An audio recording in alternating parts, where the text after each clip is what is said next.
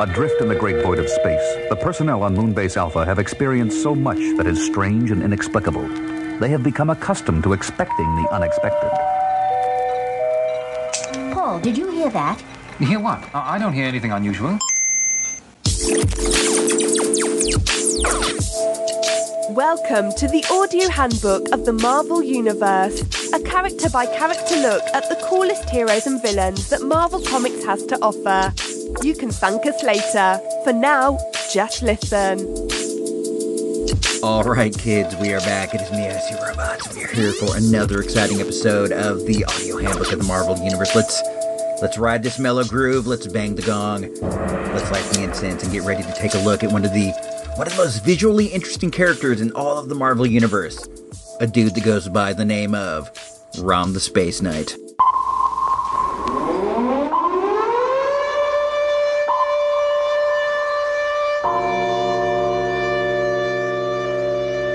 Earliest exposure to Rom the Space Knight was with the commercial for the 1979 Parker Brothers action figure based on the comic line. I I have to admit that I have maybe read one or two Rom the Space Knight comics in my life. They've always seemed like they were neat to me.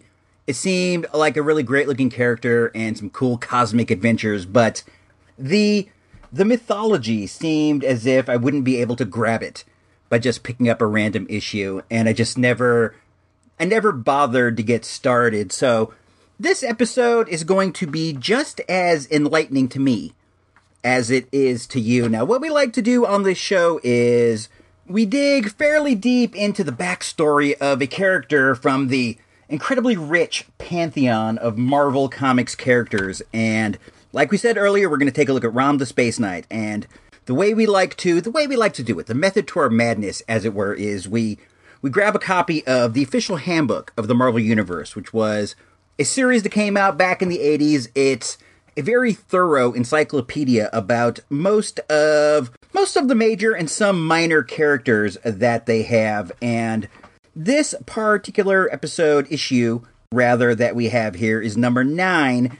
It covers from Quasar to a She-Hulk. That's a pretty pretty good duo there and it came out in September of 1993. You can probably hear me kind of skipping through the pages trying to get to Rom. I'm going past Quicksilver, Radioactive Man, the Red Skull. I plan on doing an episode on the Red Skull. He is he's pretty interesting to me. The Rhino, Rogue, and finally, right before Ronan the Accuser from Guardians of the Galaxy, we have Rom the Space Knight. Rom is he is a silver robot. He stands about seven feet tall, would be my guess. He has one hand that is a hand and in his other hand he has a gun, but it is also it is also a hand. Let's see let's see what we can dig into here and check out about this dude. His his real name is Rom, that's R O M, and his occupation is that of a space knight of Galador. His identity is secret, meaning it is not known to the general populace of Earth. He has no legal status, no former aliases, and his place of birth is the planet Galador, which is an unknown star system in the Milky Way galaxy. His marital status is single. He is not married to anyone. He's out there. He's out there, ladies. If you're interested, he has no known relatives. He is affiliated with the Space Knights of Galador. His base of operations is mobile. He's always on the move, man, going through going through space, seeing what's out there for him to do. And his first appearance was Rom episode issue. Why do I keep getting that mixed up? His first appearance was Rom issue number one. Let's see, let's see what there is to say about his origin. I'm I'm kind of interested to uh, to learn this myself. Rom was born about 200 Earth years ago on Galador, the home planet of a peaceful civilization at the peak of prosperity. See alien races, Galador. Nah, we'll pass on on that right now.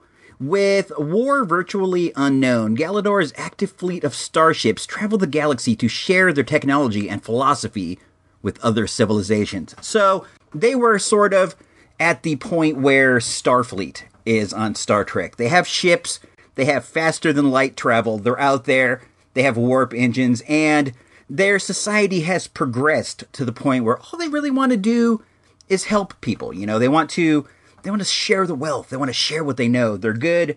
They're good peeps. They they you know they traveled around and they helped people. Let's let's get back to the book.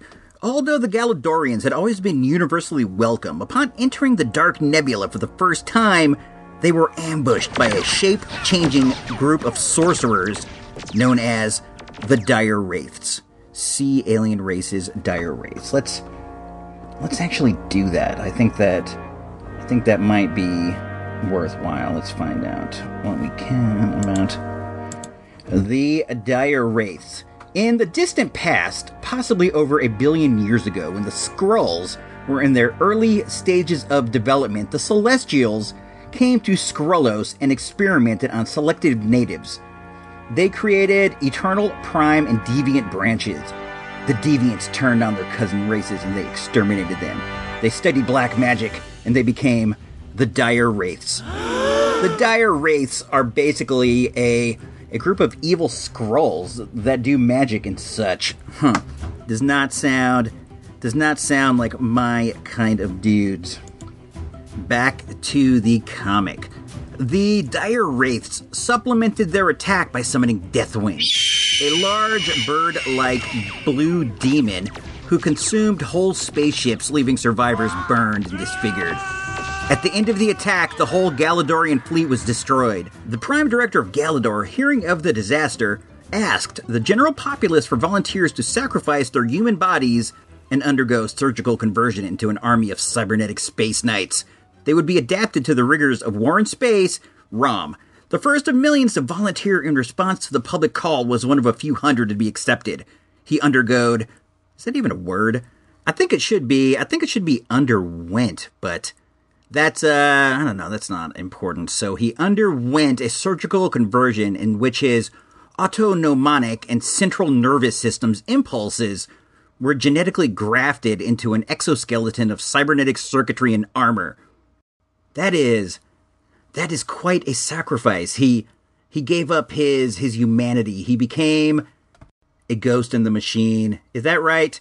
No, he became kind of I guess a ball of flesh inside of a machine because I imagine they have to keep large portions of him because they are grafting it to the armor. So he is he's a sack of hamburger inside of a metal shell and that is that is quite a sacrifice. That's really I got to give it to you, man. Rom, you uh you're a brave dude because I would want to defend my planet as well, but I don't know if I would volunteer to.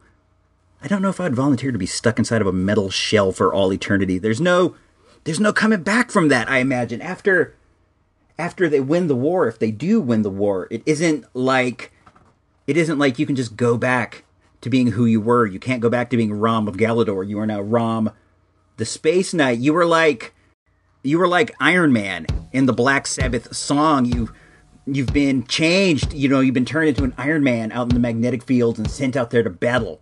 But then when you come back, when you come back, there is no there is no place for you. It's quite a sad story, but we don't know we don't know if that is where this is going. So we might be we might be getting ahead of ourselves. Let's see. The Space Knights were dispatched with rocket pods and offensive weapons especially suited to each knight's particular strength. In the major confrontation that ensued, the Space Knights of Galador destroyed the bulk of the Dire Wraith's fleet and the creature Deathwing. Rom was singled out for his bravery and declared a Galadorian hero. You could tell he's brave, dude. He he volunteered to be that. So, large numbers of wraiths had escaped the battle, however, and wraith strongholds were believed to exist in other parts of the universe. Rom declared to his fellow knights and the Prime Director that the Wraith threat could not be considered ended until the last remaining Wraith had been hunted and cast into limbo. The Galadorians preferred banishment to limbo over death for their enemies. So, what we got going on here is it's over. They've won. It's done. And Rom is like, no, it's not done. We got to go out there and we got to hunt them down to every last Wraith. One has to wonder if this could be because Rom, maybe he felt like there was no place for him in society at this point. He's no longer he's no longer a Galadorian. He's a giant giant space knight with only the ability to, you know, destroy and cause harm. He, he, you know, he was maybe fearing he would become an outcast. He said, I will cast myself out instead into space, and I will hunt down every wraith that is out there. Also, what about limbo? Casting somebody into limbo is is pretty harsh, I think. If you if you offered me the chance to go to an eternity in limbo or to just die now, if I knew that I knew that once I went into limbo that there was no coming back and that I would just be floating around in my you know in my spirit form without the ability to communicate, without the ability to have contact with other people, I might I might very well just ask you to do me in now. Solitary confinement, which is what limbo is, is a very torturous form of confinement. You know, no matter who you are and no matter how solitary of a person you are, you do need to see people every once in a while just just to keep your head on straight. And I I kind of I feel as if casting somebody into limbo is not that's not the more kind of the options, and know, it's just my opinion, but that's what I think. Be that as it may, Rom and the remaining Space Knights left Galador to stalk dire wraiths throughout the universe. When a Galadorian probe detected a major concentration of wraiths on Earth, where the shape-changing wraiths, remember they're Skrulls, and Skrulls have the ability to change their shape. So they went there and they disguised themselves as human beings, and Rom volunteered to go to Earth to deal with that menace. Menace alone. Hmm. That's uh interesting too. I guess I guess maybe he feared that if they went in force, maybe the race would would see them coming.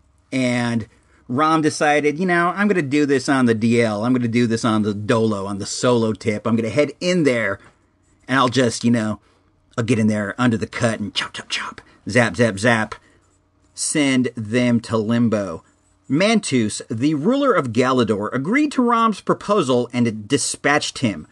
Landing on Earth in Clairton, West Virginia, Rom soon gained a number of human friends who volunteered to aid him on his mission to rid the Earth of wraiths. Among those are Brandy Clark, Steve Jackson. I wonder if that's the same Steve Jackson from uh, Car Wars, mine and Engineer Nerd's favorite role playing game, and Brock Jones, alias the torpedo. Hmm. So there you go. There you have it. That is the background of Rom the Space Knight. He was a brave dude who paid the ultimate sacrifice to fight an alien invasion off of his planet.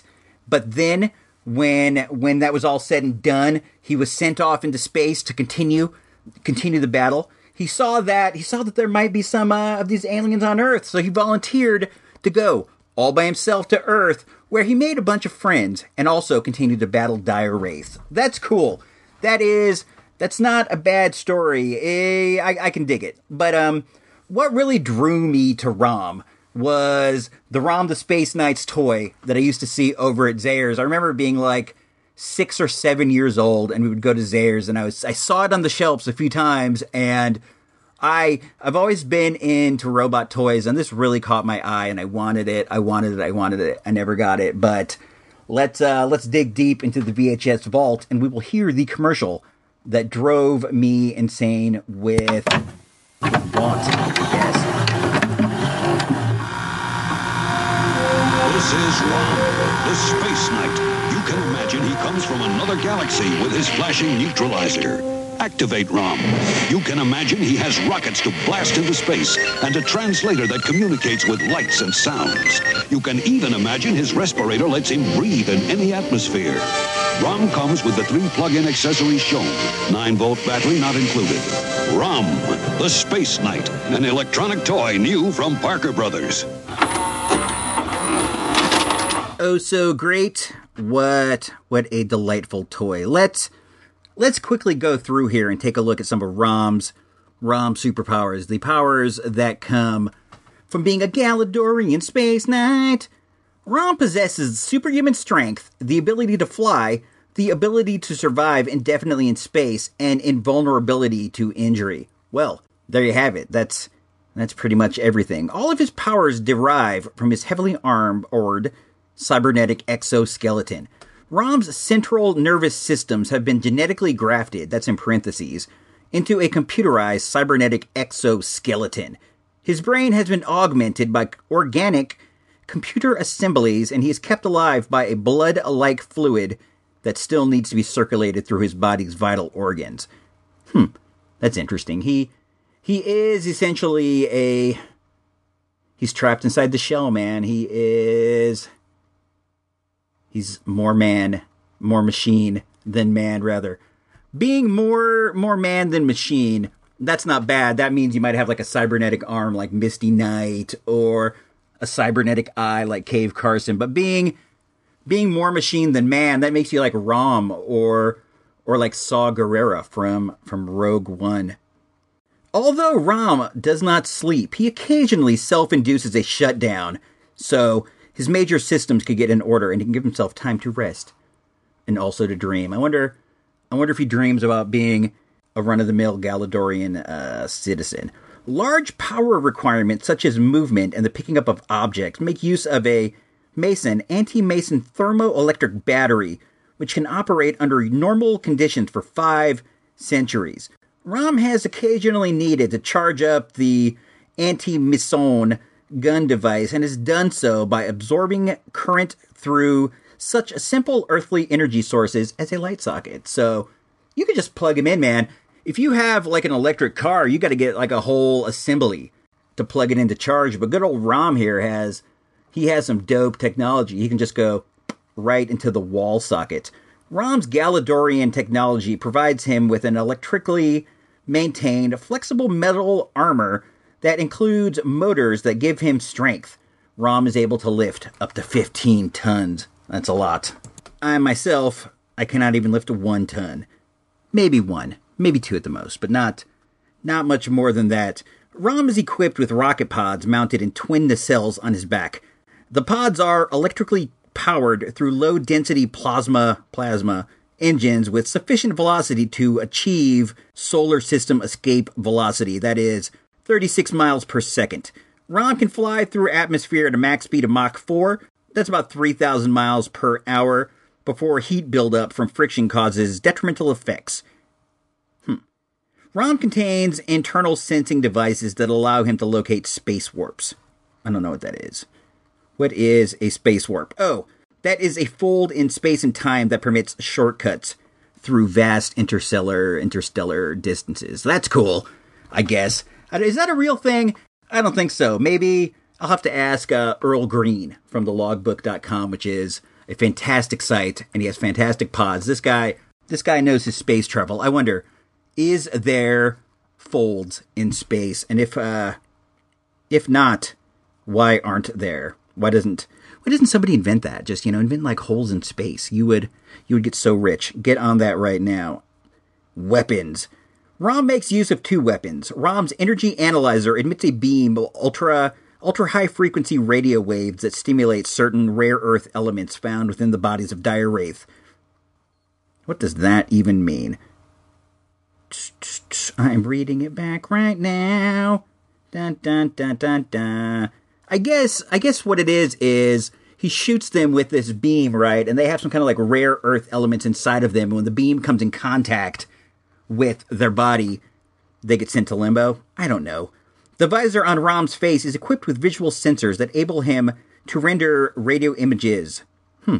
I guess he he's kind of like Geordi LaForge no matter the forms dire wraiths assume, they maintain the same rare earth trace elements, and thus Rom can find them. He has he has essentially robot powers. All robots all robots have zappers that they zap with, and they all have eyes that can see in all these various spectrums, and that's that's what Rom has. He he's a pretty standard robot cyborg type of character. Now, let's uh let's hop online real quick before we bounce up out of here. We found out that Rom first appeared in Rom number one back in 1979. Let's let's see what that is worth. I am typing it in now into into my database of things, and we will go down, check out some of these sold listings. We'll see what what people have actually paid. Here is one it what was up for an auction. It had five bids and it went for seven dollars. Somebody had one a buy it now where you know you don't have to bid, you can just grab it, and it went for twenty eight dollars. But when it was up on auction, four ninety nine. That's the way to go. Wait till you see one of these on auction, and then kind of kind of go right after it. Twelve ninety nine auction, twenty four ninety nine best offer accepted, ten dollars on auction. You know, it's anywhere from like ten to twenty dollars, depending on what kind of a bargain you can get. So look around before you make that purchase. Let's let's take a look at the fantastic ROM action figure, which which beguiled me for many years on the shelves at Zayre's, also at Kmart, and I think I may have seen one at Jewel or Osco back in back in the Illinois days. Let's see, ROM these are some solds. Here is a sold with the box, but he's missing his arm. And it went for $32.99. Here is one somebody had with all the accessories and the box. They wanted 250 bucks, but they only only got an offer. Will not let you know what the offer is. Here somebody had one unopened for a thousand dollars, and they accepted an offer on that, which I imagine was way, way less than a thousand dollars. Let's see. Someone made a custom ROM out of a uh, DC Universe figure of some sort, and that was that was up for auction. Went for fifty six bucks. It's very nice looking. Here's one for two fifty. Somebody sold. Here is a broken one with its arm snapped off. Thirty bucks. Hundred and forty nine ninety nine for one with all the accessories and without the box though. I like the box. It has a great design it says ROM across the top in orange and white letters, and then there are squares like kind of that give it depth, like these green squares that make it look like ROM is coming down a hallway on the front. It's a very nice box. Here's one, 115 with the box, but none of the accessories. So you kind of get the idea. You could be paying anywhere from like 50 to 250 bucks for it. It's a great toy. I love it. I think it's so neat. I I would not mind having one today, but I am not not going to pay that much. And I, I can say I have never ever seen one at the flea market. I have only very seldom ever even seen them at toy shows. To be honest with you, it's not not the most common toy. I don't think it was that hot when it first came off the presses. So there you have it. That is just about everything you would ever know about good old Rom the Space Knight from the planet Galador or whatever. So I'm gonna get up out of here. Got things to do. Gotta gotta go live my life, man. I can't spend all my time hipping you guys to boring Marvel characters, even though I really would enjoy doing that all the time. So, gonna power down. Gonna head up out of here, push some buttons and such. Until next time, make mine Marvel.